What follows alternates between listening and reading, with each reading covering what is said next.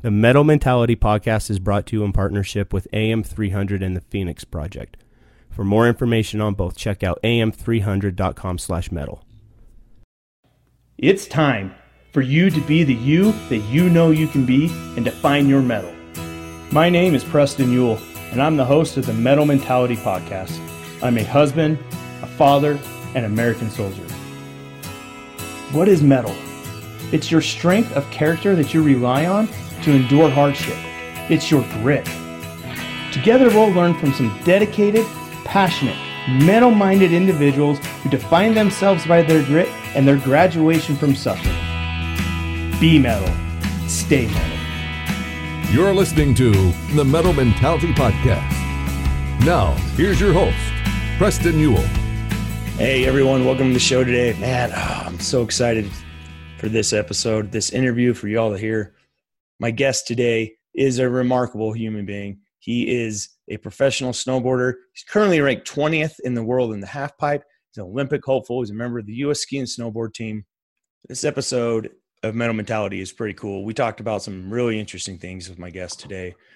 We talk about uh, having a how your health and having a holistic approach to that is beneficial not only to yourself mentally, physically, um, emotionally, but also spiritually.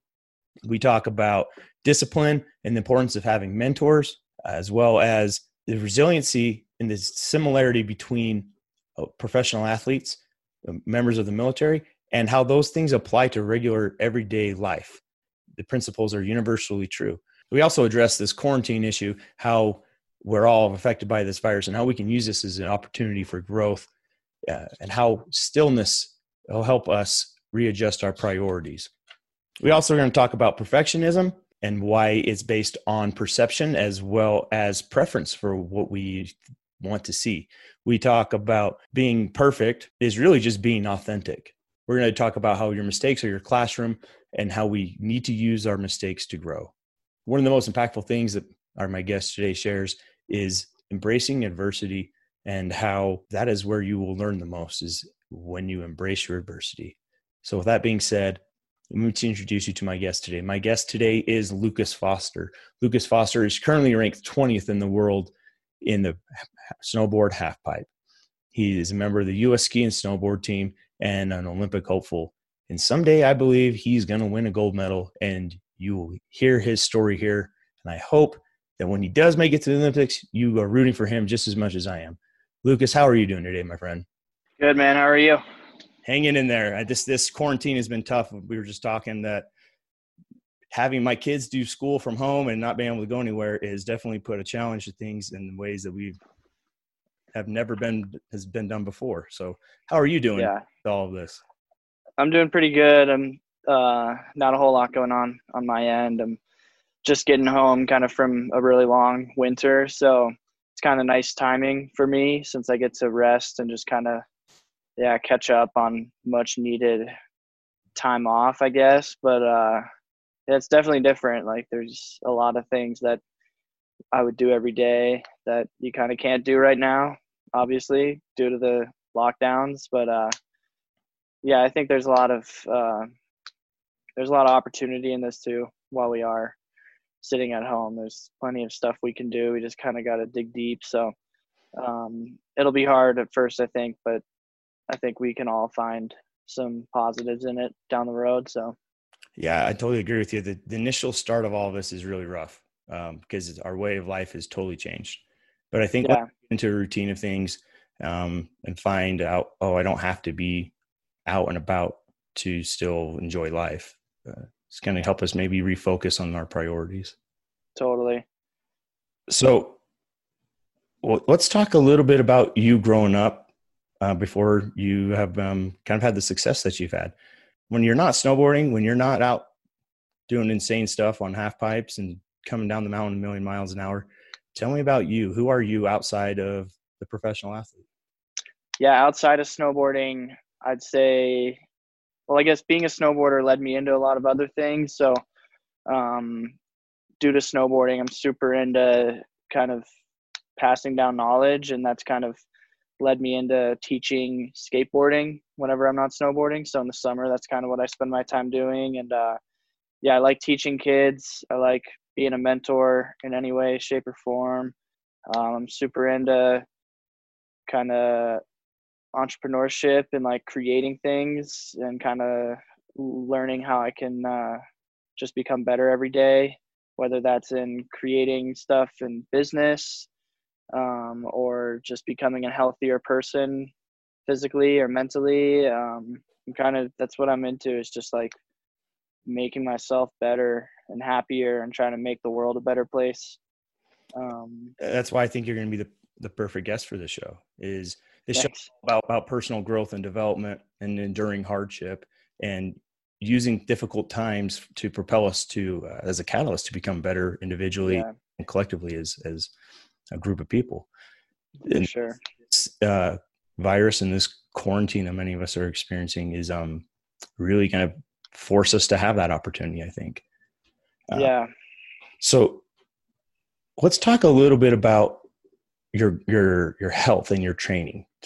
I know that you have a very um, pretty rigorous training schedule and and diet and tell me a little bit about that yeah i mean i don't know if i'd say it's rigorous necessarily but uh like as far as my off snow training goes um i do the usual stuff that most athletes do you know go to the gym and stretch and eat well but uh my my whole background comes from um a guy named paul Chek, who um, he's a total legend in health and wellness, and he kind of pioneered. Um, he kind of pioneered uh, functional exercise, I guess you could say, and uh, he has this institute in San Diego where people will go and learn from Paul and learn all the stuff that he kind of has created in the health and wellness industry and you know diet lifestyle stuff and how that plays into your physical strength and your mental strength and your um, and all that. So my trainer here in Telluride went to Paul and learned everything from him. So, you know, that would take a whole nother podcast to explain really like how all the Chek stuff uh, benefits my life. But uh, yeah, I mean, in the summertime, I spend a lot of time going to the gym and just uh, also a lot of time just kind of fixing imbalances in my body. That comes first. So like, you know, the start of the summer is always about you know, looking at my body, my flexibility, my alignment, making sure I'm fixing any imbalances that I have, and then I build strength on top of that. Uh, so there's a lot of stuff, but yeah, diet is huge too. You know, doubling down on certain foods, staying away from certain foods. But um, do you double down on? What do you avoid, and why do you do that? I avoid eating gluten as much as possible because gluten just makes my body feel horrible. I just pretty much get super inflamed anytime I eat gluten, um, unless it's like over in Europe because their uh, their grains over there, their wheat, uh, less processed than it is over here. Um, so yeah, I avoid gluten. I eat a lot of vegetables, obviously. Try to eat as much organic food as possible, organic, non-GMO. Um, I don't really eat much dairy, and try to stay away from refined sugars as much as possible. So you know, I wouldn't say I stick to a certain diet. I kind of learn how to listen to my body and learn how uh, or learn what foods my body needs based off of certain cues that my body will give me. Mm-hmm. Um, a protein, or do, um, did you avoid meats, or how, what's your relationship with? No, you know it's on and off. I guess um, sometimes I can kind of really feel when my body has had too much meat or too much fat. I guess um, that's kind of when I'm feeling super sluggish and uh, kind of just clouded mentally too. And especially if my if I feel my body is working too hard to digest, then that's kind of when I can look at my diet in the last few days and be like, all right, I've had um, a lot of red meat or a lot of uh, you know certain fats that you know you got to balance everything mm-hmm. so in those in those cases i'll you know maybe cut out eating a huge breakfast in the morning. Like sometimes i'll be eating uh, two eggs and sausage with mct oil. So it'll be really high in protein really high in fat. Then i'll kind of transition into the mornings you know eating like some apples with almond butter and banana and uh, you know more carb based, I guess, because you kind of got to have a good balance of Mm. carbs and regular sugars that aren't, you know, candy sugar, obviously, like fruit sugar. Yeah. Um, So you got to get your fruct- fructose is a little bit different than um your yeah. corn, right? Yeah, totally. Like you kind of gotta. The way I look at it, and the way Paul Chek would explain it, is eating eyes versus no eyes. So if the food that you're eating has eyes, like any animal product, um, you got to balance eyes and no eyes. So fruits and vegetables are no eyes. Mm. Um, you know, fats coming from a cow or pigs, that's that's an eyes food. You got to balance it equally and understand when your body needs eyes versus no eyes. That's kind of a certain way you can look at it. How do, how does that play into your overall wellness? Is the diet obviously what we eat affects us, right? But how does that help Oh yeah, and um, how, how just how what relate how does that affect your relationship with yourself in your personal development and your growth?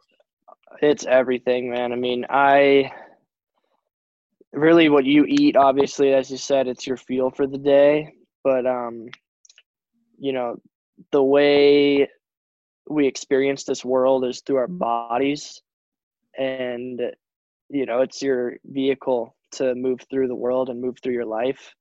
And if your vehicle is being fueled by terrible gas that's just gonna crap out on you, then you know your life is obviously to be pretty hard. So like my relationship with food is like it determines my physical well-being for the day and how my body feels. And like you know if you really want to get deep in the science of it what we eat is how our minds are going to think and stuff throughout the day and uh again that would take a whole nother podcast to explain how how our food plays into our mental, emotional, spiritual lives. But uh, yeah, I mean, food is sacred for sure, and you got to really like have a good relationship with your diet.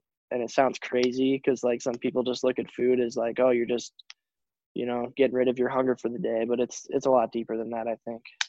Yeah, I, I think you're right. I, I love food and I, I love gluten and carbs. That's like my downfall. Like breads are my yeah, and I imagine if I was more structured in my eating that um I'd probably be doing a lot better emotionally and yeah, Well, maybe I should start doing that. This is probably the perfect time to do that because my patience gets pretty thin, you know, with my being mhm. home all this time. So and it's it's totally normal too. Like I love eating bread also. Hmm. Um, you just kind of like for me, I love balling out and having some junk here and there, but you know, it's just all about understanding how that'll affect you and um, it just takes discipline and stuff. So it's totally normal to like have uh, urges, I guess. But you know, a lot of people too, like with the diet and like choosing to eat healthy, a lot of people kind of get it twisted with like, oh, you're doing that just for your snowboarding and like, you know, that's such a jock move. But for me, the the diet piece is like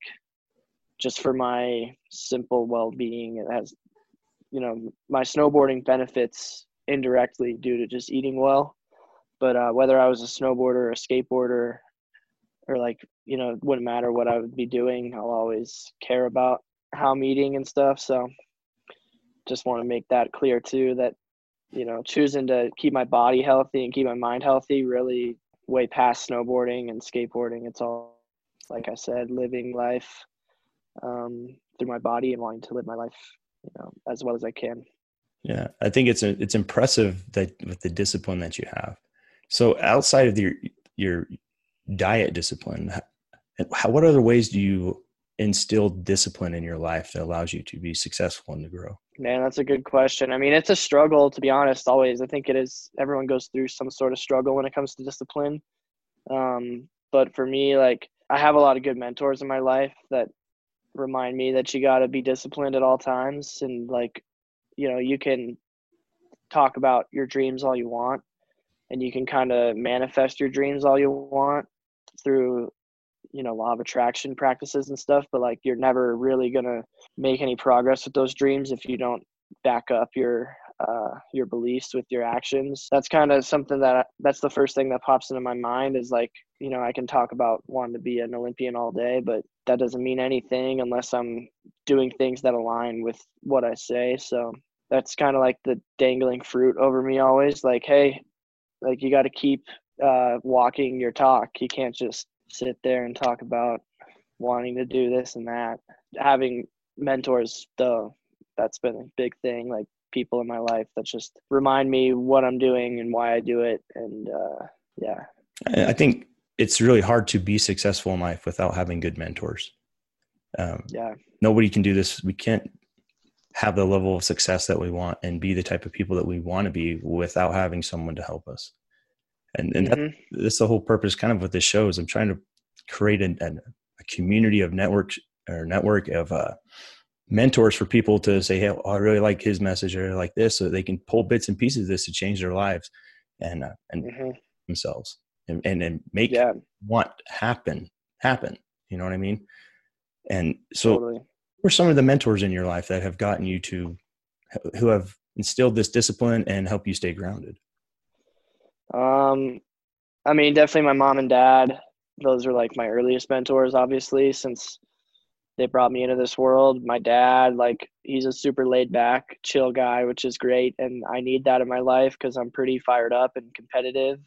So it's nice to have him um, kind of remind me that life isn't all about proving what you got and stuff. And you can still live a happy life without trying to be the best because as I said, I'm super competitive.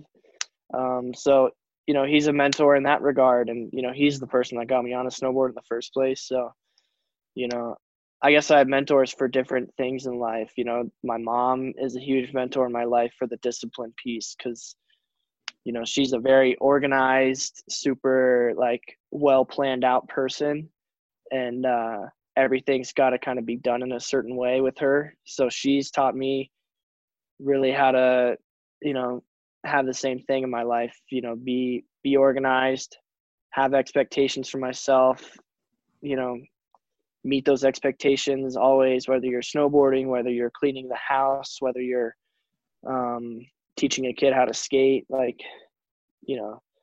So she's been huge for that and then one of the biggest ones for just my snowboard career and also just my teaching me about health and wellness would be my trainer jason cannon. He's like he was a pro snowboarder in the 90s and he's the guy that um, the Chek trainer that I learned everything I know from. So he's really taught me how to um, be aware of my diet and all that and how that's playing a role in my mental emotional life and my physical well-being and he's taken me to a lot of cool places to snowboard and really like he really took my whole life and dissected it and told me what I had to fix and what I had to double down on and cut away in my life to become the snowboarder I am and the person I am. So I'd say those are the three big ones where my mom, dad, Jason, and uh, there's so many more though.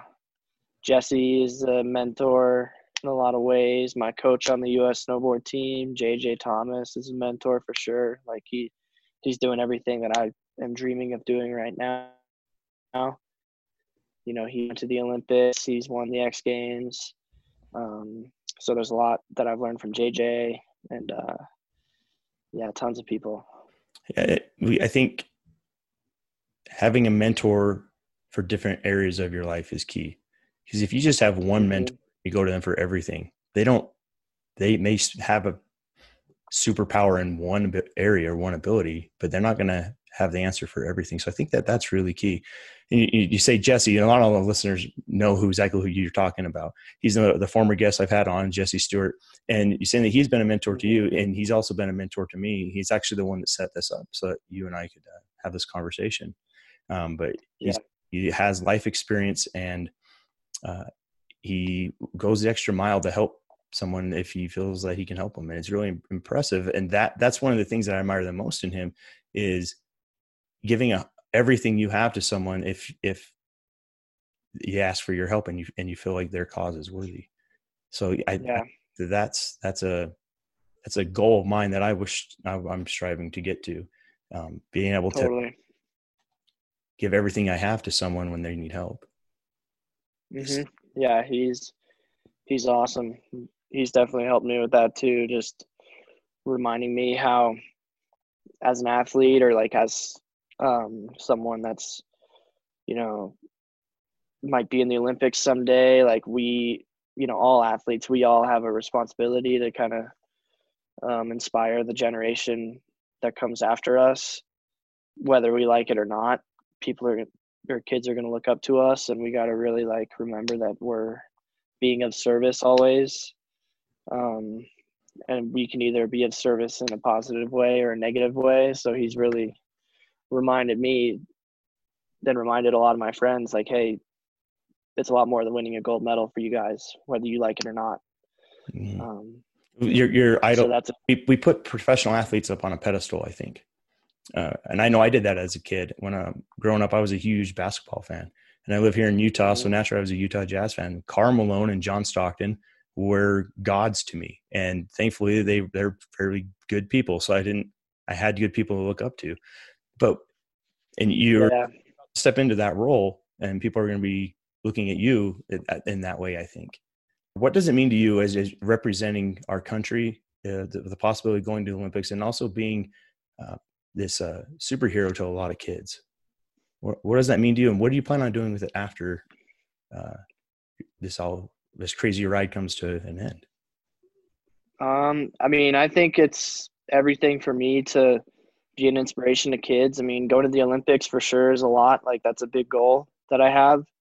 It's not the only goal though, and I know that after the Olympics passes, there's going to be a lot more that I want to do in snowboarding, and a lot more that I, you know, have in mind beyond the Olympics. That's just kind of like a a big stepping stone. I'd say the ultimate goal, yeah, for me is just to inspire the youth and to kind of make snowboarding a better place. Not that it isn't already. Like snowboarding's my favorite thing ever. It's my favorite community um, and I love it to death. But um, you know, that's all I really care to do is to, you know, come into snowboarding and leave it um, more fun, more accessible for kids, and uh, you know, I'd say that's like the biggest reason I want to go to the Olympics is just because that's such a great way to kind of um, get put on the the world stage to do that type of thing. Like it's a lot easier to inspire millions of people and to make snowboarding seen by millions of people in the Olympics rather than posting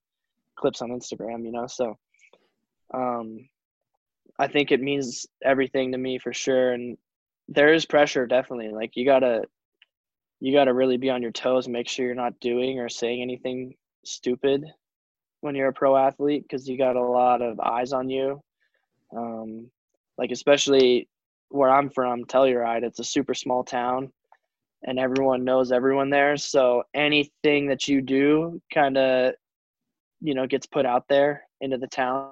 So I'm used to like having all eyes on me or, you know, everyone in my town has all eyes on them because it's so small, like I just said. Um, so it's nothing like too new for me. I'm kind of used to, to like having that quote pressure, I guess, but, uh, I don't know. For me, it, it feels right to like do the right thing and to say the right things or like you know i'm not i'm not trying to go behind anyone's back and do anything um, to hide from the world. So i guess there's pressure but it's not too bad.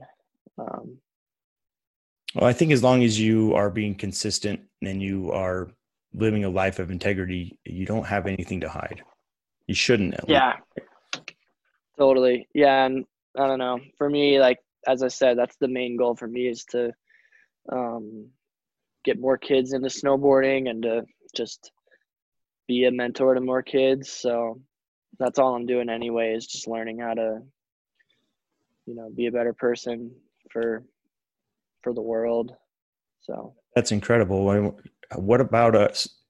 We talk about getting kids, teaching them how to snowboard. Uh, how do you feel about teaching 35 year old adults, men, to snowboard? Yeah, that's- yeah. I mean, I I, I actually teach a lot of parents how to skateboard. I, I don't really coach snowboarding much at all, um, but I coach a ton of skateboarding. So if, if I taught a 35 year old how to snowboard, it would it wouldn't be anything new for me. I mean, I, it'd be my pleasure. I mean, I taught Jesse Stewart how to snowboard, and he fell in love with it.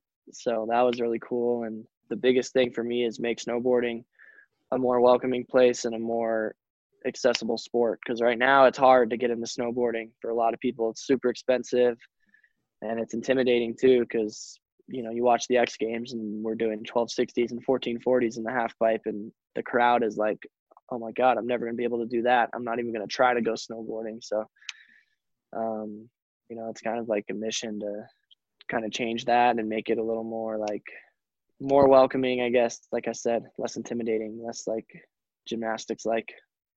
That's pretty cool, man. I was really looking forward to it. Was this weekend we were actually supposed to be meeting up together in um, Winter Park, Colorado, for the, the event to work yeah. with the NSCD and veterans and with disabilities and stuff. And uh, mm-hmm. I was hoping that you'd give me a, a, little lesson so I could you know, get down the hill without falling at least. But uh, yeah, man, no, that was that was gonna be awesome. I'm, it's a bummer that didn't work out. Yeah, with this virus stuff, where that's not gonna happen. But I'm sure we'll have a chance in the future to do something like that. And uh, yeah, I'm sure. How so? It's talking about the, the NSCD and, and, veterans. How you do a lot of work with uh, the military and veterans, right? Yeah, I definitely have done a little bit in the last year or so.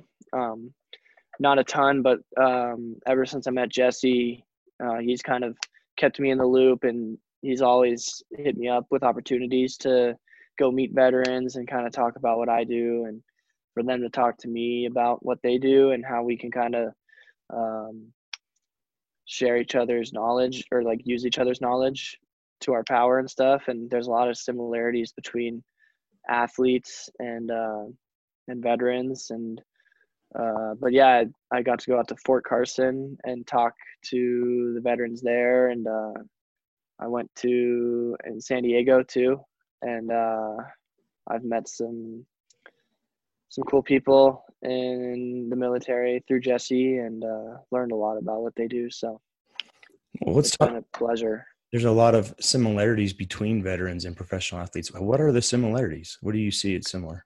Because I myself am, am a member of the military, and uh, mm-hmm. I'm not a professional athlete, but I'm interested just going to hear your opinion on that. What what similarities do you see? Oh man, there's so many. I mean, what Jesse and I like, or the way Jesse compares us to people in the military is he he says we're a lot like rangers, and um, I'd say the way that like especially like in half pipe snowboarding it's so technical and it's really precise and like everything has kind of got to line up super well with like the way you turn your snowboard and the way your body is built up and like it all it's all about the little things being perfect in order to make the run come together. So like in a half pipe run for example like your drop in determines how they're like where you drop in and how much speed you get when you drop in determines how much speed you're going to have for your run and how much and how high you're going to go out of the pipe. So it's like right off the bat that little thing right there will play such a big role in your run. And it's the same thing with like with a mission. You know that first that first objective in the mission if it doesn't play out perfectly then the next thing might fall through. And jesse's always kind of like like I remember he showed us this last winter. He showed us like a full a full mission. And like bear with me because I'm kind of I would need a refresh to really understand or really remember um, all the right words and stuff. But he he pretty much told us it's the same thing in the military. Like if you're um, if you have a mission or an objective that's given to you, you need to like like the little things or the big things. You're talking about a mission for um, the, the military and all the planning that goes into it. Every yeah. piece is there. Every contingency is, is, you can think of is going to be mitigated as much as possible and limit as many risks as possible. And there's a similarity between that and snowboarding. When you come in on the half pipe, the speed determines that, right? And yeah. if everything's not planned, there's a domino effect. Yeah, exactly. If you're snowboarding, you're going to have one objective, right? It's score the highest score possible so yeah like in snowboarding and and contests only though like when we're just riding the last thing we're thinking of is doing the best or getting the best score. Um, but yeah like when we're competing the the whole goal is to complete your run and land it to the best of your ability. So the way we especially in half pipe and i guess in slope style too which is the other discipline where it's jumps and rails um, it's a lot like an operational order where there's a bunch of steps that go into play in order to achieve that goal or achieve that result. And it all kind of starts immediately like with your drop in for example in the half pipe where you drop in on the half pipe is going to determine how fast you're going to go into your first hit and how big you're going to go into your first hit. Um, so and your first hit really sets the tone for your whole run. So all those little things that go into you know your edging and your snowboarding it all plays a role in your whole run. And if that first hit gets messed up it might screw up your fourth or your fifth hit or it might screw up your next hit um, so it's like one little thing always has to kind of come together. It's all about the little things. That's the way I look at it. Is the small things and the big things, and it's not really about just doing one thing perfectly. It's about you know kind of achieving excellence in your run. You know, the difference of excellence and success is excellence is doing every single little thing to the best of your ability, making everything as perfect as possible, and that's you know you guys have to do every step in your objective order or operational order in order to you know for all you guys to come out safe and alive. For us we got to do the same thing. Obviously we may not die but we might you know miss the podium or miss the final or um, you might die. I've seen you guys go off those half pipes man. Like you land on your head game over. Like there is there yeah. a, a, danger that is, is present in, in both of these arenas that we're talking about. And one thing i've sure. through in the, being in the military for almost 12 years now is nothing ever goes according to plan. And it mm-hmm. it may not be the first step it might not be the second but there's always going to be something thrown in there that makes you have to readjust. And i'm sure that that happens yeah. snowboarding. So yeah maybe you come in a little bit fast or, or too slow on your initial drop in but that's still you still have to adjust in that brief moment right and that the initial change from your plan isn't necessarily going to determine your outcome. So when you have yeah. you drop in, right, and say everything's not right, things are off, something's off just a little bit, how do how do you make that adjustment mentally and then physically to say, okay, I can still do this, I can still be successful? Um I mean, that all kind of boils down to like your preparation, I guess, and your understanding that a lot of the time something might go wrong and uh, you know you might land a trick a little bit too deep in the half pipe or you might land a little bit on your heel edge or on the wrong edge and that'll screw up your next hit. And uh, so you kind of just got to be like the way i look at it is you just got to be a really really good snowboarder outside of the half pipe because the best snowboarders are the ones that are able to kind of make decisions on the fly and like oh, I accidentally under rotated this trick, but I know how to pump hard to the flat bottom, so I'm going to have enough speed to do this cab double cork.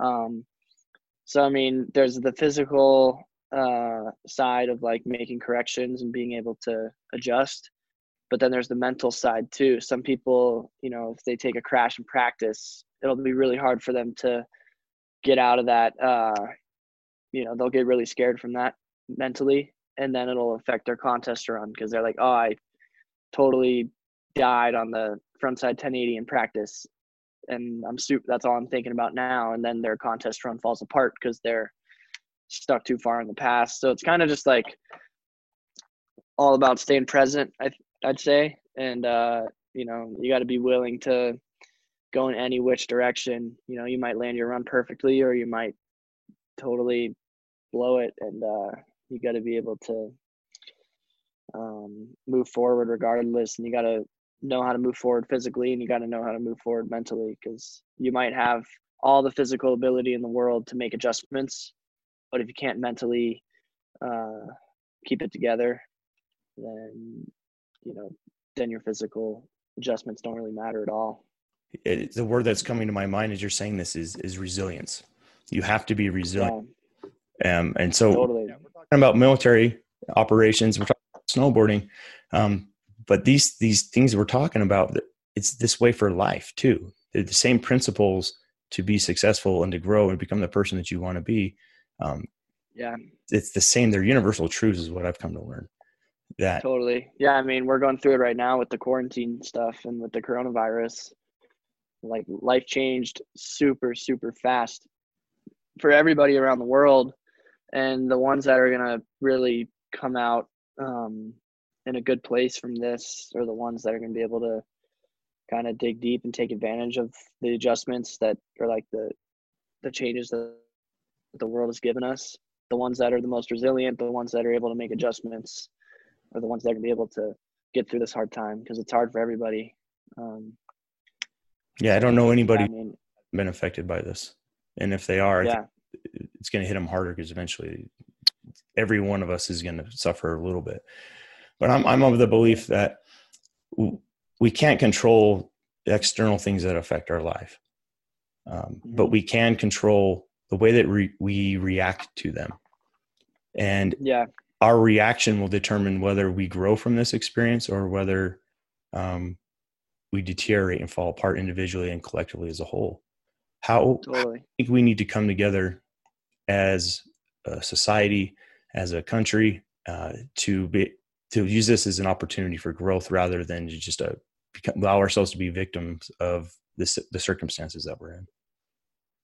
Oh man, I mean, I I'd say it'll be different for everybody, but like every single person, um, they every person has something in their life that like they haven't given much attention to. I know for me, there's a lot of things right now that like have kind of taken um, a back seat in my life because I'm so busy with snowboarding and with traveling and uh, doing all that stuff. So I'd say like the the biggest thing that we could all do as a community and as a world is just kind of get really quiet and still and like kind of dig deep emotionally and spiritually to really figure out like what what it is in our lives that deserve more attention and what what it is that we can uh kind of or like how can we grow in the next couple years? Because like you know we live in a world now that's like changing so fast and there's really nothing ever stopping. You know what i mean? Like there's never any break in all the crazy cool stuff that's going on in this world. And this right now is a huge break in entertainment in sports and like the olympics just got postponed like we're all pretty much being forced into this corner of complete quiet. And i think it's a perfect time for us to you know whether that's like learning how to meditate or learning how to you know take care of our bodies better or starting a new project that we've always wanted to do like there's like the whole world is just taking a break right now and i think it's a perfect time for everyone to just take a break themselves. And uh, Yeah, it's really forcing us to um, change our priorities. And it, and our values, the things that we value. I think it's giving us time to reassess where we put value in things, and and totally. that that only can happen in stillness. I think. If we're yeah. and we're worried about, oh, I don't have twelve thousand rolls of toilet paper, like everybody, some people out there. Um, Mhm. we're not we're not allowing ourselves to have that stillness but i think that in that stillness that moment where we reflect on okay what do i need to do how can i grow Mhm. that's where we're going to find uh, the ability to not only just overcome this but to grow i don't know what are your thoughts on that Yeah. No, yeah, I totally agree. I mean, there's so many people out there that like will just benefit so much from kind of slowing down a lot. And uh, a lot of people out there, you know, me being one of them, and pretty much all of us, like we all have more room for improvement as far as creating ourselves. And I think this is a perfect time. Like, I know meditation's been a huge thing in my life. Um, and there's no better time to meditate right now, I think, than than now because there's nothing else for us to do. We have to sit at home all day, and um, a lot of people they can really create themselves through this whole um, situation. They can learn more about themselves, and I, I know that I've learned the most about myself in the quietest of times. So I don't know. I kind of got lost there for a second, but I think you know what I mean. Like, there's no better time right now to Mhm.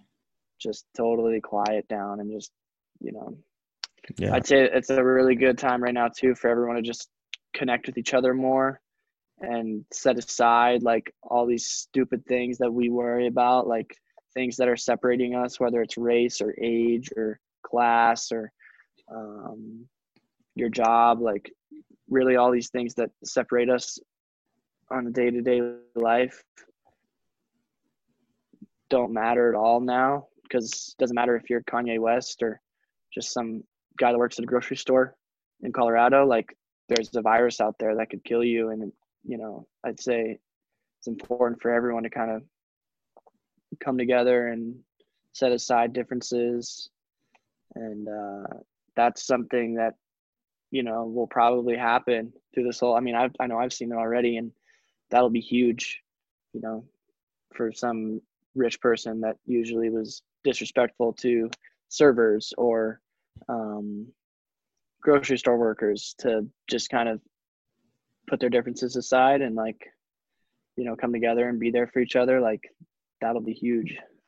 Yeah i think we just have to support each other. We have just to um, look out for one another. Well we can well we can still do that without being face to face and checking yeah. our neighbors checking in on our family and our friends and um, if we see someone struggling uh, or w- without, I guess, going without, that's an opportunity for us to reach out to them and um, show them that they matter and that they're not alone yeah. for this and, and offer this this assistance to them in the way that we can offer it. And and yeah, it, totally. There's one word for that, and I think that that's just love. We just have to love each other.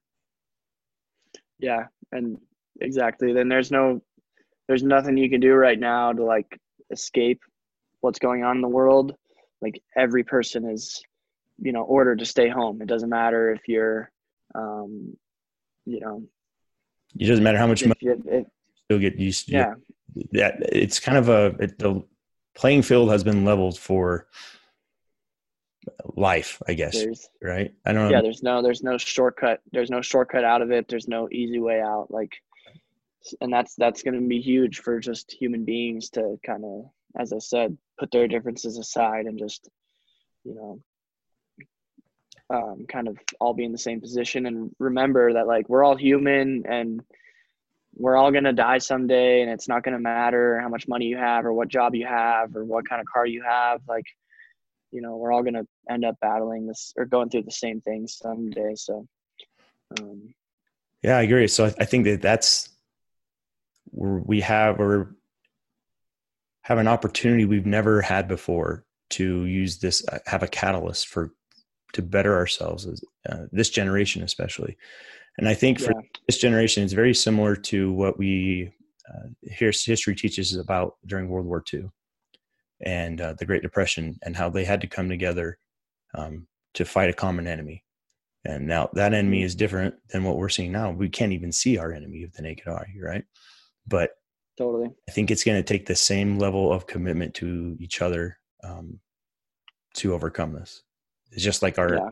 our forefathers did mm-hmm. hopefully history will look back on us and not say well we're the, the generation that fell apart and lost their minds because they were afraid of getting sick but rather yeah. we're the a generation of people who came together as, as one in purpose and and lifted up each other and supported each other and overcame something that could have eliminated a huge population of the earth.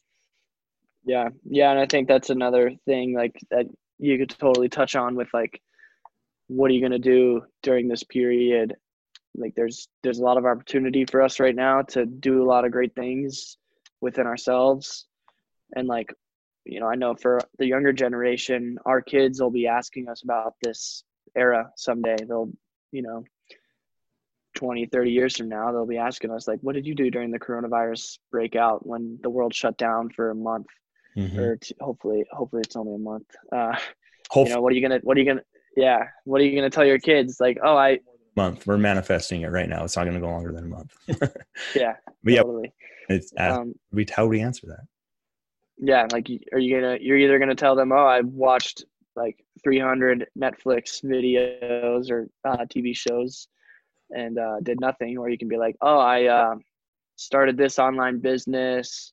Um, I started doing this online yoga class, and I, um, you know, the list goes on. Like for me, like I'm taking a real estate class right now to get my real estate license, just just because like figured I might use that someday and like you know i want to be able to tell my kids someday like oh yeah i got my real estate license i got a couple personal records in the gym like for certain olympic lifts and, and uh, i got to snowboard in the backcountry a ton and film a backcountry video and that's something i've always wanted to do not saying that that's what i've done yet but like you know there's um, so much opportunity for us right now to do a lot of great things through this whole coronavirus outbreak. So, yeah, absolutely. May as well make your story cool rather than boring and filled with Netflix.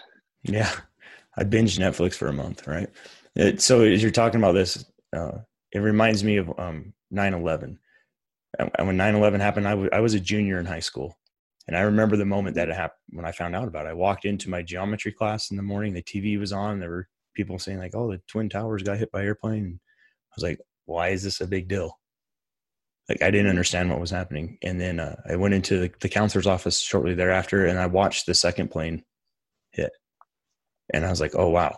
And then they, we realized what it was, and I didn't realize at that moment how much that was going to shift. That sh- that shift in society was going to affect my life. Um, that was one of the factors that led me to my career in the military right now. Um, I was, I wanted to be there for my country, wanted to support it. Um, mm-hmm. And I'm not saying that that was the reason why I joined, but everything, all these ingredients come together to make our lives, right? Just like when we're making a cake or something. Yeah. Mm-hmm. If you don't have all of these ingredients, it's not going to turn out, it's, it's going to turn out differently. And I think right now we, we are at that point where we get to define ourselves and define us as a generation as a people and it's, it's imperative that we are there for each other and we support each other. If your neighbor doesn't have any toilet paper take them some toilet paper you know? I mean yeah. you know don't take everything. We, we need to be there for each other. Uh, how what what does service mean to you? And, and, how does service work? How has that affected you changed you for better? Um, especially with the, on the platform that you're on now and this opportunity you have to Mm, be in front of so many other people. How has service been a benefit in your life, and what does that mean to you? Um, I mean, service. That's everything. Like, what?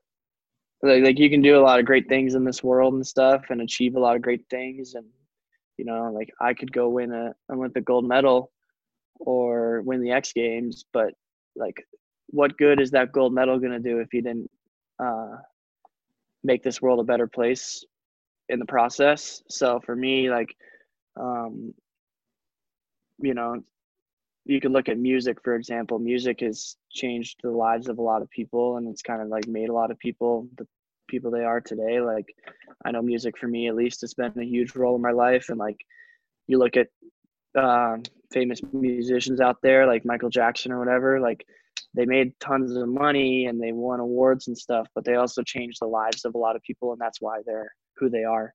And that's kind of, I think, the greatest people in this world are the ones that are, you know, living their dream, but also just inspiring people and setting a good example for people. And then, like, it sounds like a cliche, but like, um, I don't know. For me, like snowboarding, there's so many things I want to do, but I don't want to just take, take, take from snowboarding and I don't want to just take, take, take from life. I want to, um, you know, I have goals for myself that involve like winning certain things or like, you know, landing certain tricks. But like the biggest goal for me is, you know, make the world a better place. That's about as simple as it gets.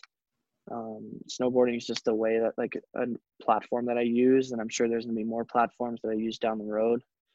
Um, but yeah, I'd say if you're not if you're not being of service, then you're kind of just being very selfish. And I'd say if you're getting into certain businesses or like if your motivation is just to win a gold medal or like to win a, an award for filming a certain video part in snowboarding, then you're super selfish. Like, you know, you should want to go film that video part um, in that movie to you know, of course, fulfill something you've always wanted to do, but also to get the little 10 year old at home watching that snowboard film excitement and inspiration. You should want to go win that Olympic gold medal to, you know, show the same thing, like to make that little kid in uh, Minnesota want to learn how to snowboard. Um, Is that is that your drive? t- where your drive comes from to to uh, win a gold medal? Let's say to inspire other people to be better. I'd say so. I'd say the the biggest thing for me, like wanting to win a gold medal in like the Olympics or in the X Games or just a a pro snowboard contest in general, yeah, it would be to like kind of like we didn't we didn't talk about my background a ton yet, but like I don't come from like a family with tons of money and like my my parents weren't sending me around the world to go train in the half pipe and like paying fifty thousand dollars a year for like coaching and stuff. I kind of came from a very like simple, like it's not like I had a terrible upbringing at all. Like I lived, I just lived a very normal life. I was a very normal kid, but I did this thing that like required a lot of uh, a lot of money and like you know snowboarding is a very like uh, I guess it's a very wealthy sport um, but I made it happen. I figured out ways to achieve this thing that did not seem possible at all growing up because, again, I was just a blue collar, coming from a blue collar family.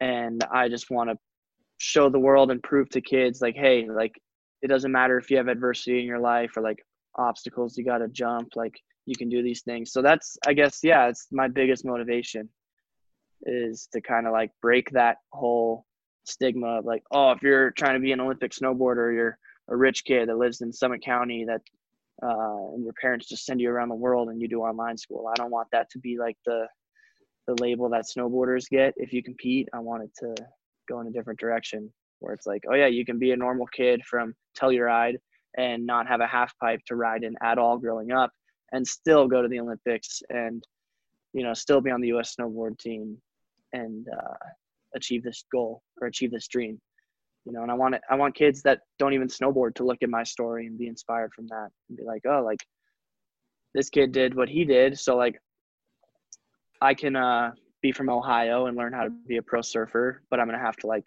do certain things to get out to california and hawaii to learn how to surf blah blah blah Mm-hmm. maybe not the best example but you know what i mean right No, I totally understand, and that's kind of one of the reasons why I was so um been so excited to have you on the show. Is we're, what we're talking about is character, not accomplishment. And I don't care to interview people or talk to someone who has these incredible accomplishments, but their character is um, lacking. Just leave it at that. mm-hmm. A character speaks more than accomplishment. We we value. yeah. I think as a society, we've come to value accomplishment more than character. We hear more about it, and I think that's one of the opportunities that this this quarantine, this virus is offered us, is offering us, is to uh, value character more than accomplishment. And I think that you're the epitome of that. That you essentially came up, grew up from, had nothing growing up, no opportunities, right? You blue collar, you you had to make it happen, and um, to get what you wanted Mhm. and for sure but not fo- but your focus is on inspiring other people to have things that opportunities they normally wouldn't have.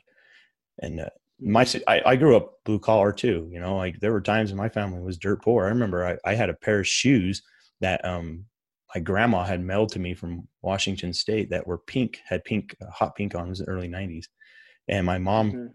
told me that they were boy shoes and they were just pink. Um, and i wore them to school and kids made fun of me um, because i had girl shoes and I and I didn't Yeah. realize this until a couple of years ago that they actually were girl shoes. I didn't realize how bad the situation really was that I had Yeah. girl shoes when I was in kindergarten, first grade, and um, for sure and I certainly don't live a life of privilege or anything like that. Um, but Mhm. what I I have accomplished is because um, I went and got it, and and I, in no way, shape, or form am I trying to brag about myself saying I'm anything special, but we live in a country where these opportunities are available to everyone if we're willing to put in the work.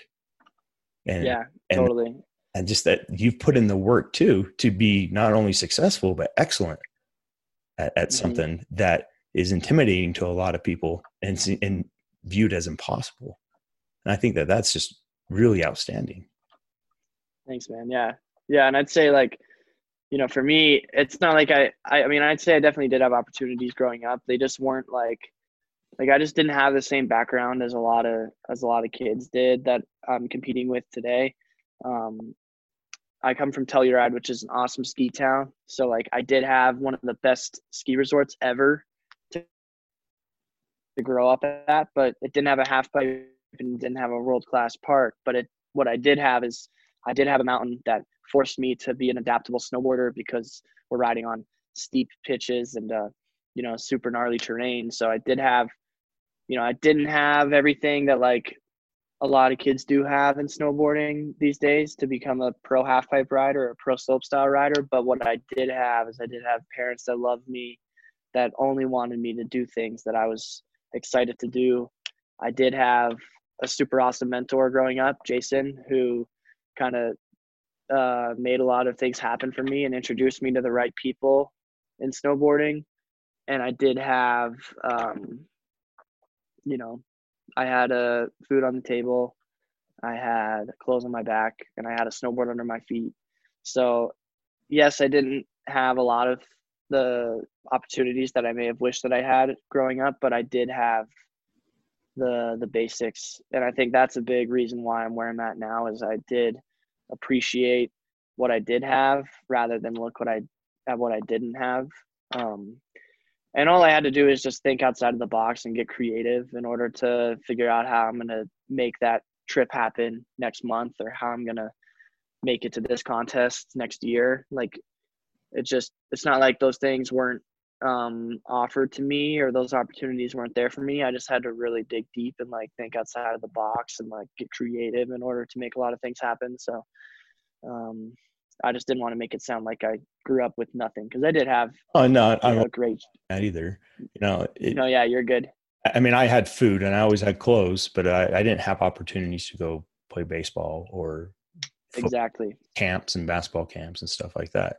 We made do with what yeah. we it's the i think that these experiences that we have where we have to opportunities aren't presented to us in a way where they're um just given freely it, it that forges mm-hmm. our character that that's the ability to make things happen when initially it doesn't seem possible is an oppor- yeah. a, a, situation that most people find themselves in in life unless you're of the, come from crazy money right that mm-hmm. you if you want something you have to make it happen yeah i agree totally um yeah i mean that's the biggest thing for me is i just want to prove to kids out there that have the same dream as me like hey just because so and so you know parents have millions of dollars and can send their kids to mount hood to train all summer doesn't mean you need that or it doesn't mean that like your whole life depends on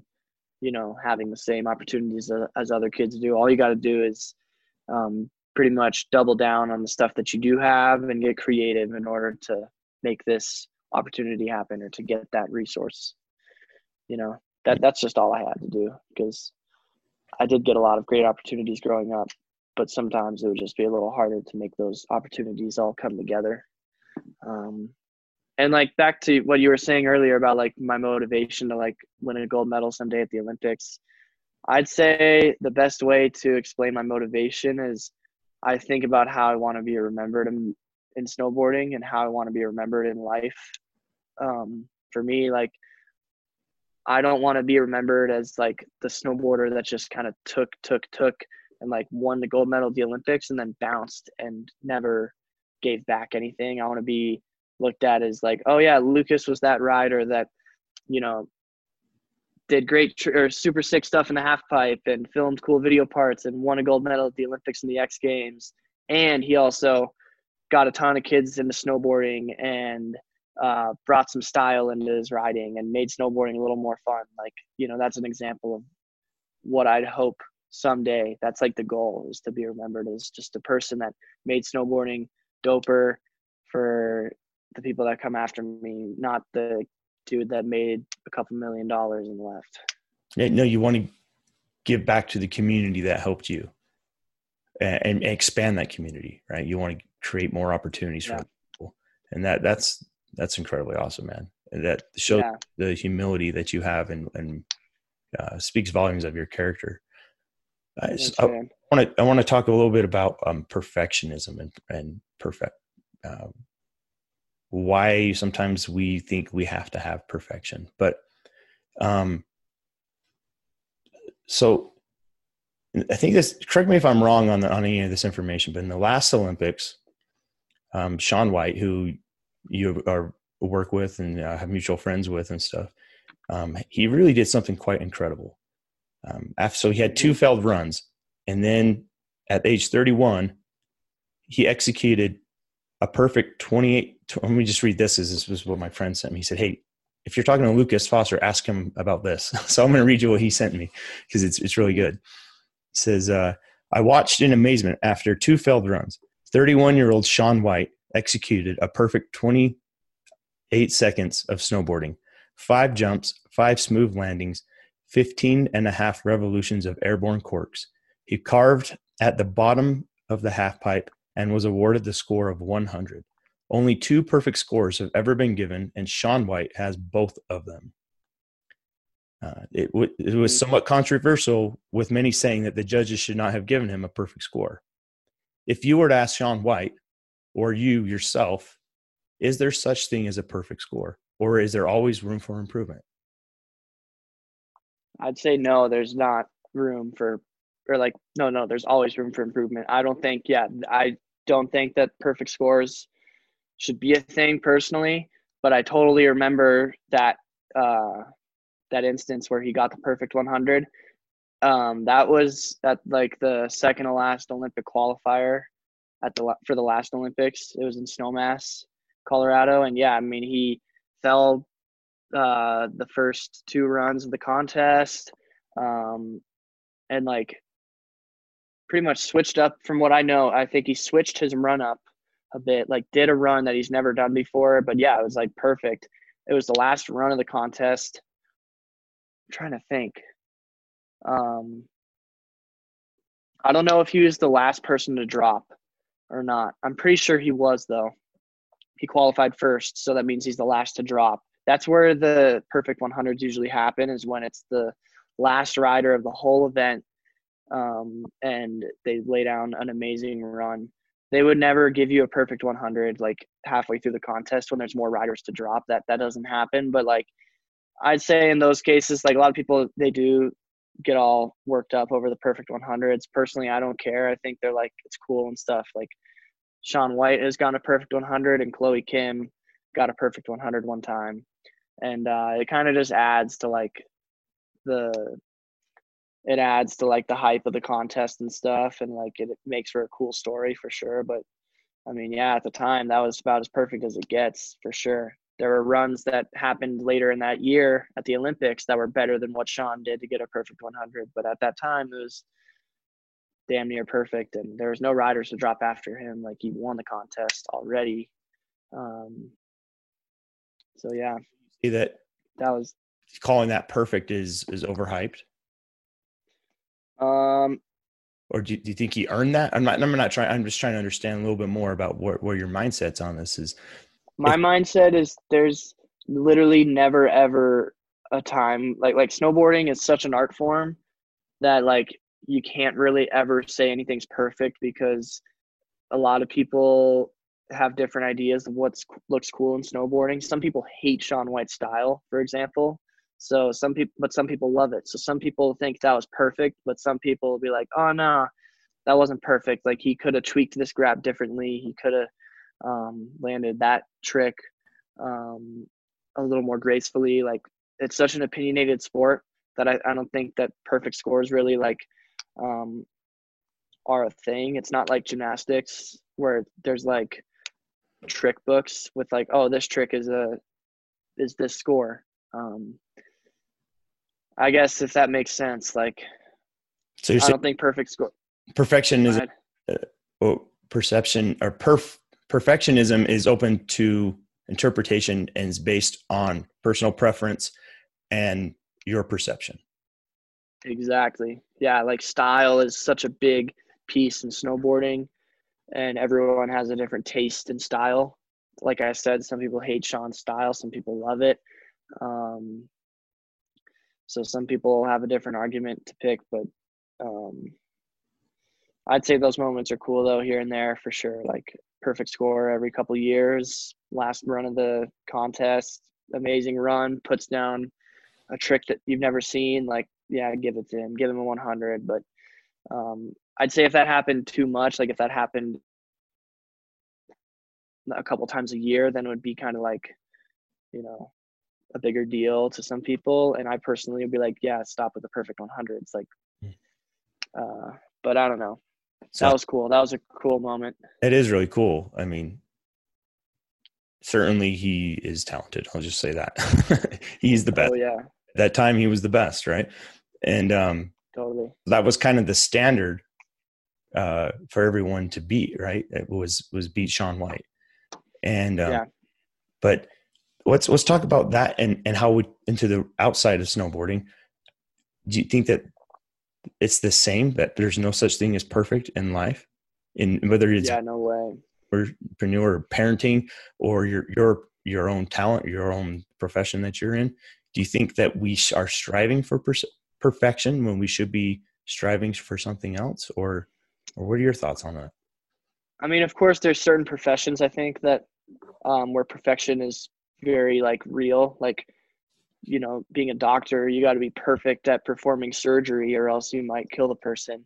Um, so there's certain things where, but like as far as life goes, and just like living through your life, there's never ever such thing as perfect. I'd say like life is very art like, and I'd say anytime, anytime your artistic side of, of your life is being like activated when you're doing something there's no such thing as perfect because um i don't know like like there's never a perfect piece of art you know like you can never paint a perfect picture. You can never um you can never like i don't know what what am what am i trying to say with this? Yeah like life is an art form and you can never paint a perfect picture ever. You can never draw a perfect um, you know, a piece of art.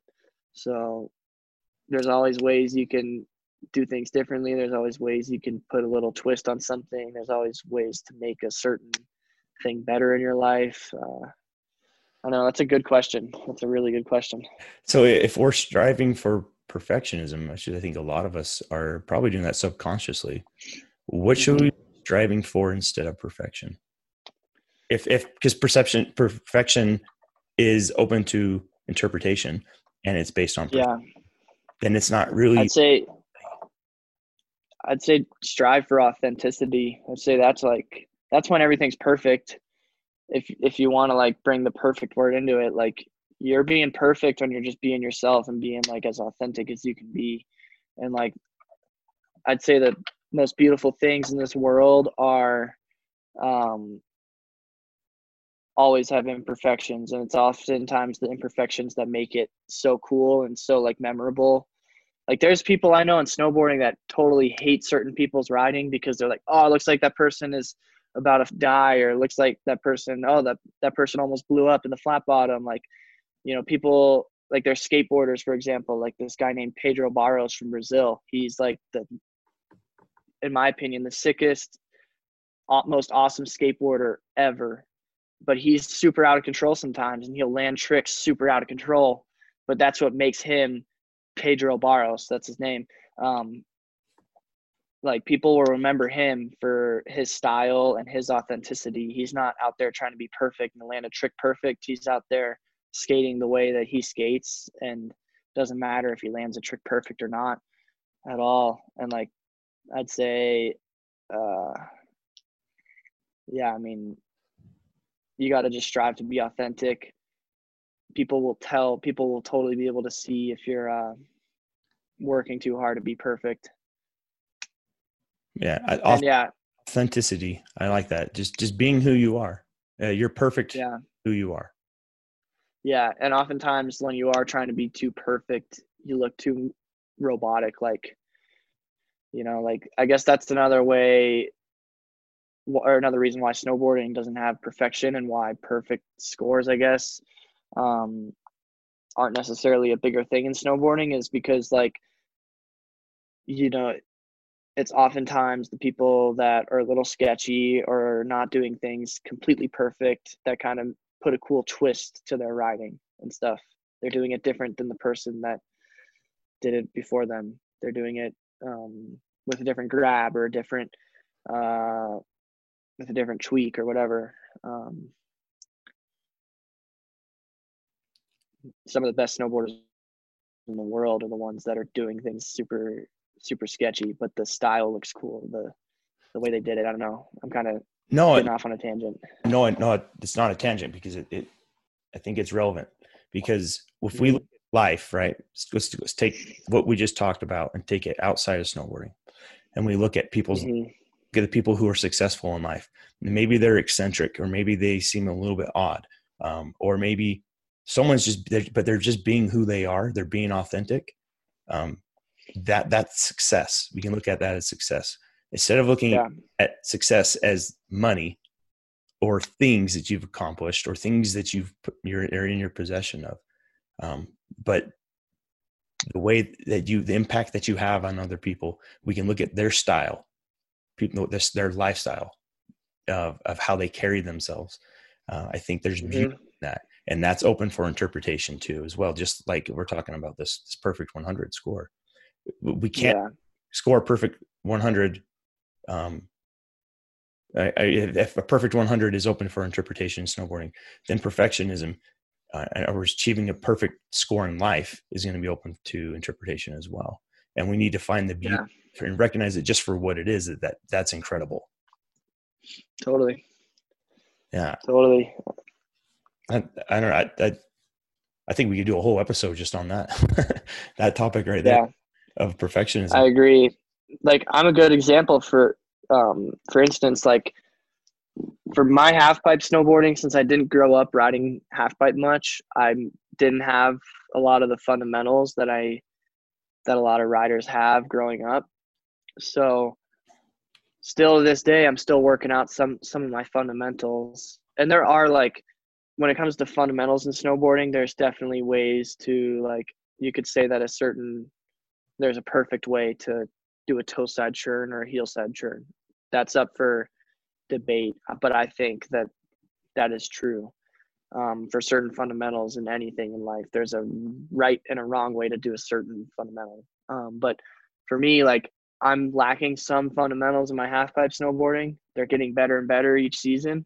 Um, but you know, some people will like think that I'm super sketchy when I'm doing a certain trick in a half pipe run or something.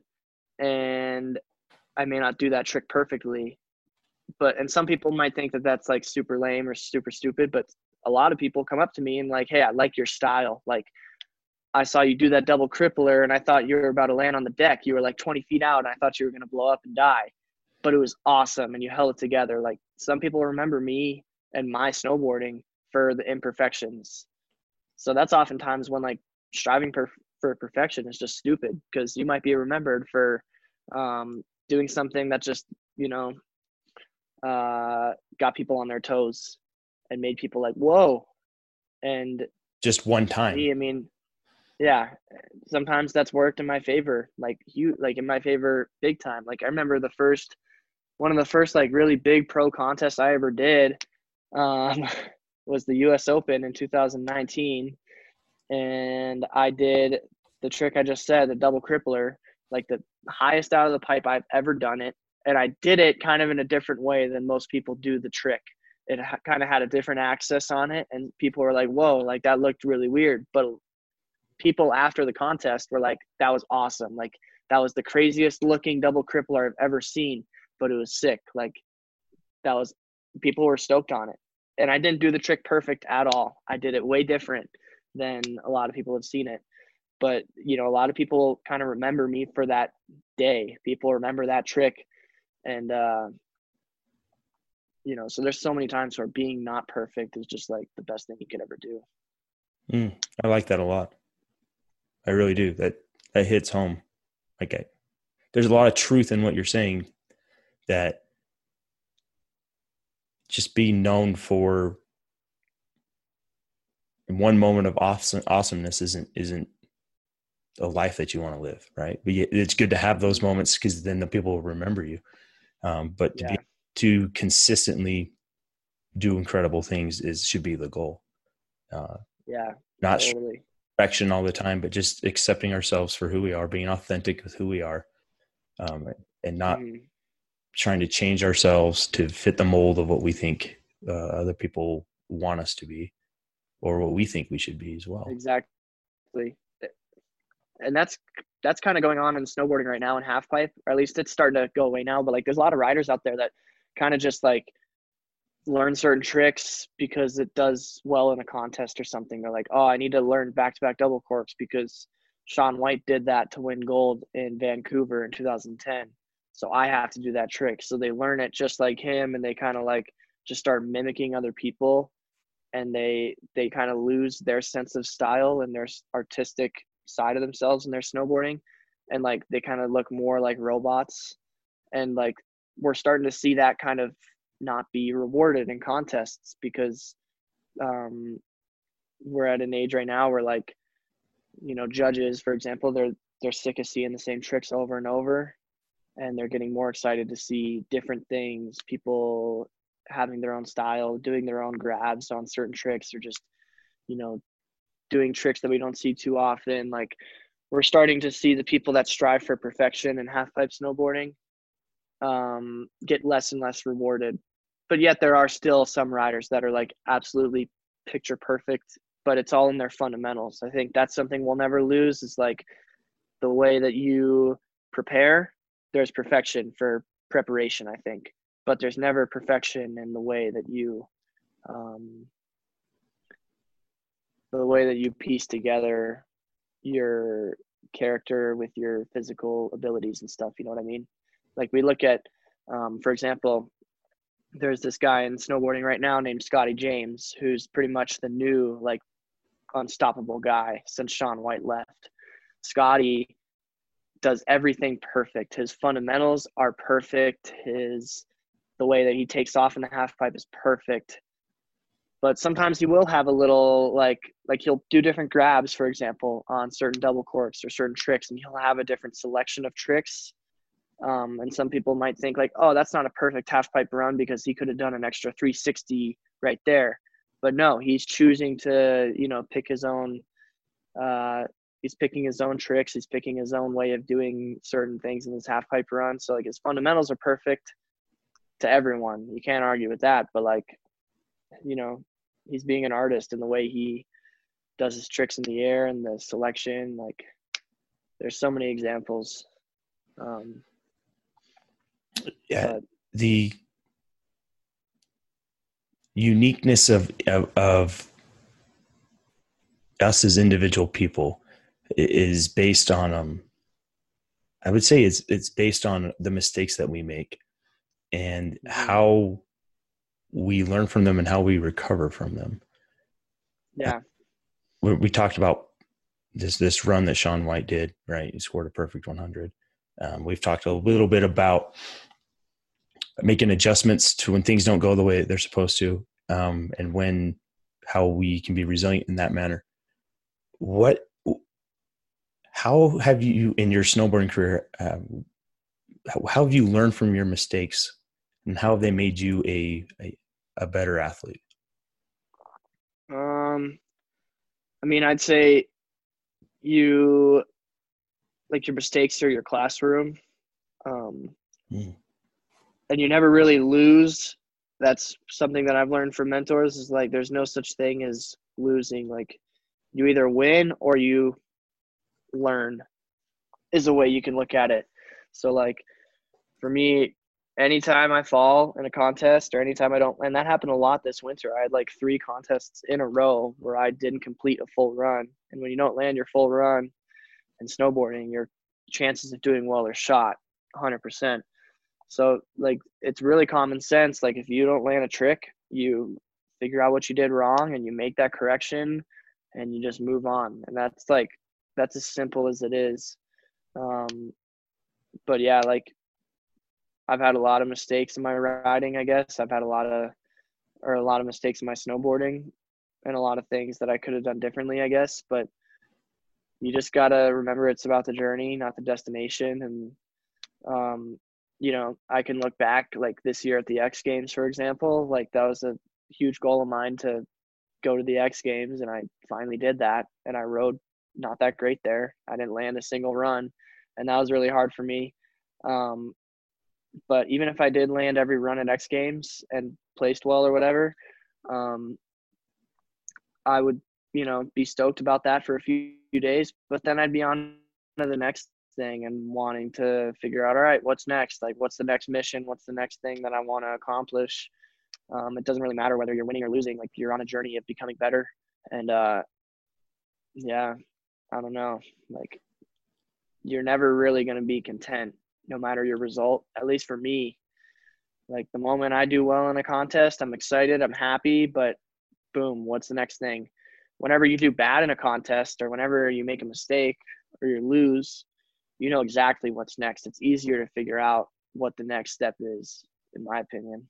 It's hard to, you know, once you reach the top, then you're really looking around to figure out where to go. But once you're not at the top yet, you know exactly what's next. You know exactly where you're going. So Mm, you know, that's great. It's great advice for life, I think too. Yeah, so it's helped a lot. I mean, losing all these. that? Sorry, I didn't mean to interrupt you.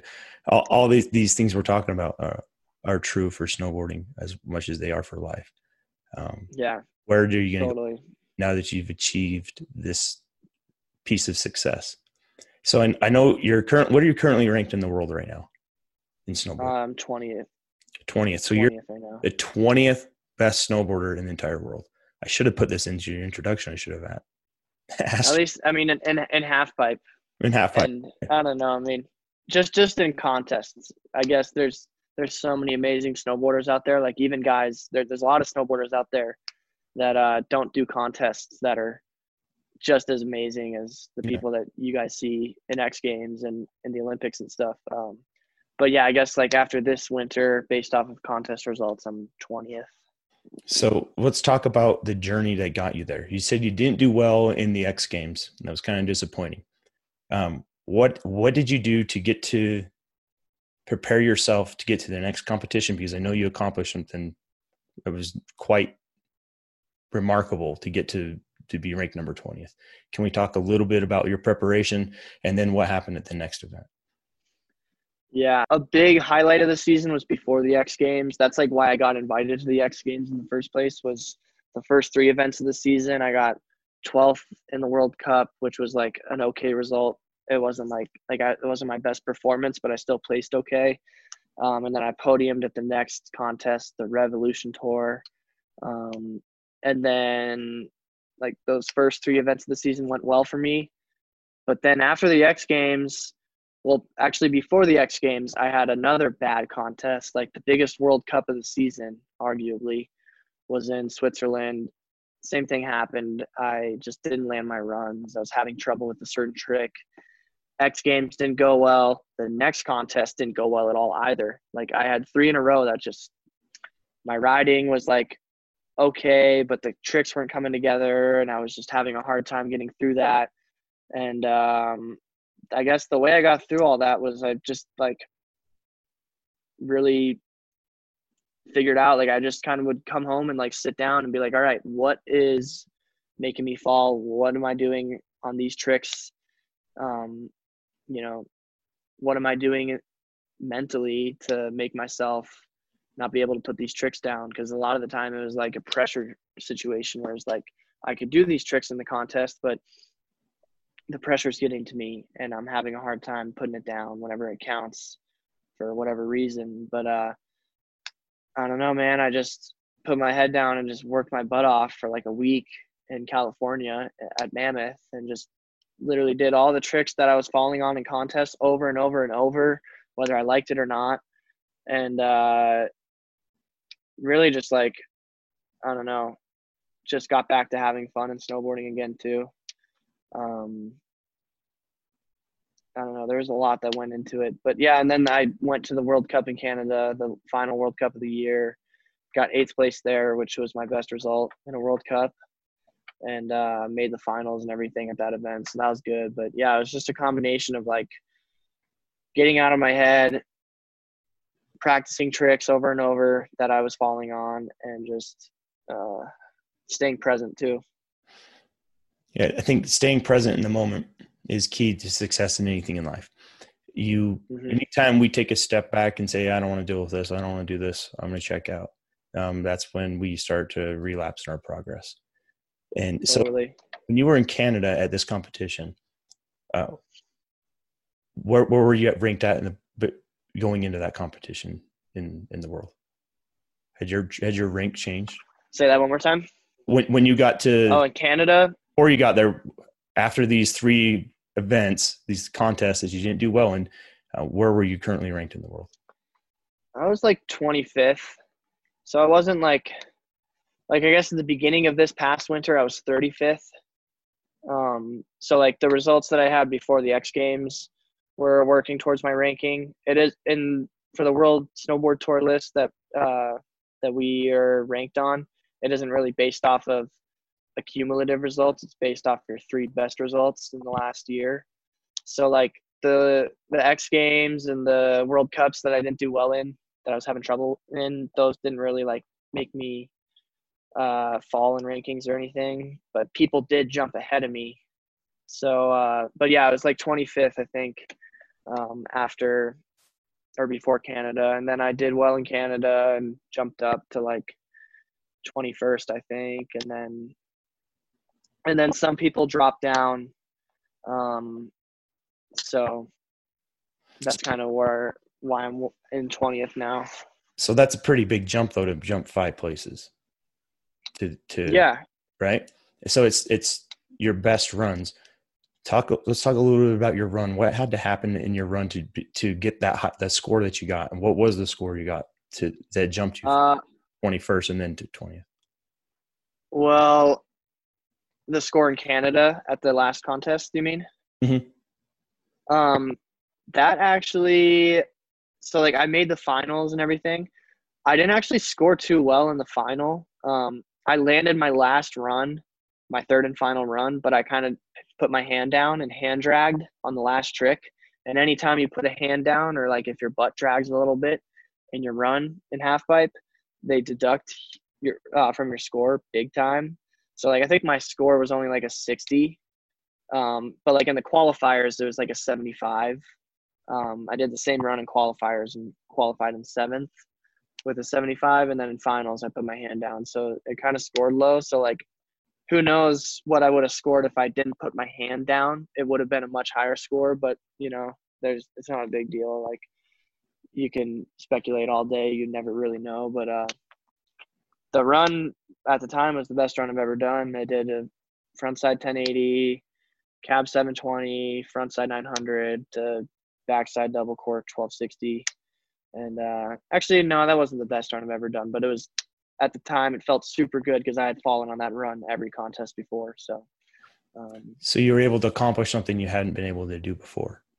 And that's kind of the point that I'm trying yeah, to get at. It, pretty much. But actually, it was something even more special for me. Like I, I had done that run before. I had done all those tricks in my contest runs before, and then out of nowhere during X Games, those tricks weren't coming together, and I was like, "Oh, I'm losing tricks. I'm losing my mojo. I'm not riding like how I was riding in December." And then it all came back in Canada. So it was like, you know, I was had a great start to the season to a big screeching like halt for a second where everything is just not working out and then it all came back together in canada. So it's more i just like got through a really crappy place mentally. And that's what i was more proud of. I was more i was like oh, i can do those tricks all the time. I'm more proud that i just like didn't let my negative thinking get the best of me because you know. Yeah it, it, it just shows your ability to adapt and overcome to these difficult situations and not allowing failure to define you. Or, yeah, totally. And I'd say, yeah, for me, like it's a lot harder to, um, to get through failure and come out on top than it is to do a double cork 1260. Like doing the tricks is the easy part, I'd say. The hard part is the mental piece, especially when you fall three contests in a row on tricks you know how to do, then you really start like, oh, what's wrong with me? Like I have something going on. and it's it's tests you for sure. So, what advice do you have? Can you offer to someone who's not a professional snowboarder or even into snowboarding and doesn't understand a single one of those words, of the, those tricks? Because I, I know what some of them are, but I uh, there's a lot of terminology there that people don't understand. But the point that I want to make is, how can you take these principles to ha- have led you to your success? What advice do you have to offer to someone who might be going through a mental uh, halt and experiencing a halt or mental uh, difficulty or emotional difficulty in their life right now? That, that how that relates to your your achieving success in snowboarding. Uh, I'd say just the adversity is what makes stories great in life. So anytime like anytime you're going through something or anytime you have an obstacle or hurdle to jump, like that's a good thing. I'd say embrace the hell out of adversity because that's what I did. I kind of, um, you know, that's the only reason why I'm sitting here talking to you today, and um, is because I've gone through failures before, and without those failures, people wouldn't want to know my story at all. So I'd say like, um, anytime you do have things working against you or hurdles to jump, good. Like that's where you're going to learn the most in life. That's where you're going to learn the most about yourself. That's where you're really going to be able to create yourself. And uh, those are the things that you'll be remembered for. And, you know, people, you know, like just like you and me right now, we're not talking about all the stuff that I've done in snowboarding necessarily. We're talking about a little bit of it, but we're more talking about like, how do you get through failure? So I don't know. You got to fail in order to get opportunities like this, where you're being asked to be on a podcast. It's a good thing to fail. It's a good thing to get defeated. You know, like that's where the best stories in the world all come from. Yeah. Some people that, you know, like look at Shaun White, like the gold medal he won in Korea. He took a terrible fall six months before that and busted his face open and like got, I mean, not just busted his face open, so much more than that. Like he took the worst fall he's ever taken, and that's after Shaun's had like you know ten years of being the like most dominant, undefeated half pipe snowboarder ever, and then boom, smacks his face on the half pipe wall. Takes a while to recover. He like, I mean, that's a whole other story. But like, you know, he went from the one of the lowest lows in his career. I'm sure I can't speak for him, but from the stories I've heard, that was like the craziest thing that's ever happened to Shaun. and then boom, wins a gold medal at the Olympics, third gold medal. You know, you, just like my coach JJ, who coached Shaun and went through Shaun's fall. Like JJ got cut from Burton Snowboards, his sponsor at the time, before he got bronze a bronze medal at the Olympics in 2002. And that's like a big deal when your snowboard sponsor cuts you right before the Olympic year. You're like, oh my god, like, you know, that's your. They're usually paying for your travel and stuff, and that's like a big a big loss for a snowboarder. So I don't know. You look at all the best snowboarders that have done the great greatest things. They've all had bad injuries or bad, uh, you know, things that they've gone through. Yeah, adversity and failure and mistakes are what define us, and it, it totally. our reaction to those are what define us. We can grow and become better, or we uh, will identify with those failures. And yeah. when we take that on as us, like as I failed at this, I suck, I'm, I'm terrible. Um, there is not much room for joy and happiness and, and peace and stillness in our life. We have to use these opportunities to grow. It's exactly what society is going through right now. We're going through something um, that can, we get to determine how this defines us as a people and individually as well. So yeah. we're we're short, about out of time here, and I know we've gone over um, the, the scheduled time. So I'm super appreciative of your your time and your willingness to come on here and uh, share yourself with me and the audience. Uh, you're truly remarkable, remarkable dude. Um, you're 21, right? 20. You're 20. Holy crap. Mm-hmm. this kid can't even drink alcohol and he's full of life wisdom, man. So you're like Thanks, man. five and I'm like, I feel like you're more mature than I am. So man, it's it's it's incredible to get to speak with you and uh, uh, learn more about you. Thanks, man. your journey. And when you uh, when I see you in the Olympics, when whenever that is, um, I'm gonna be like, man, I know that dude. I hope this. And I, I, when you put that gold medal on, man, I'll be I'll be I'll be yelling, man. I'm excited for you. You got good things. Thanks, man. Uh, so Appreciate it. well, cool, man. I look forward to it. Thanks so much. And uh, Absolutely. Thank you for having me. yeah, you're welcome.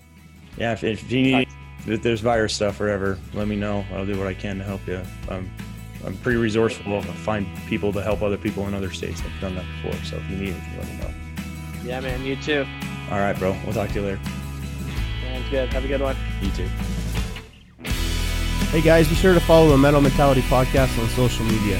And as always, if you find value in the show, please leave a review and rate us five stars on Apple Podcasts. But more importantly, share this podcast with someone you know who would benefit from the messages from the guests on each episode. You can find us on Instagram, Facebook, and Twitter at Metal Mentality.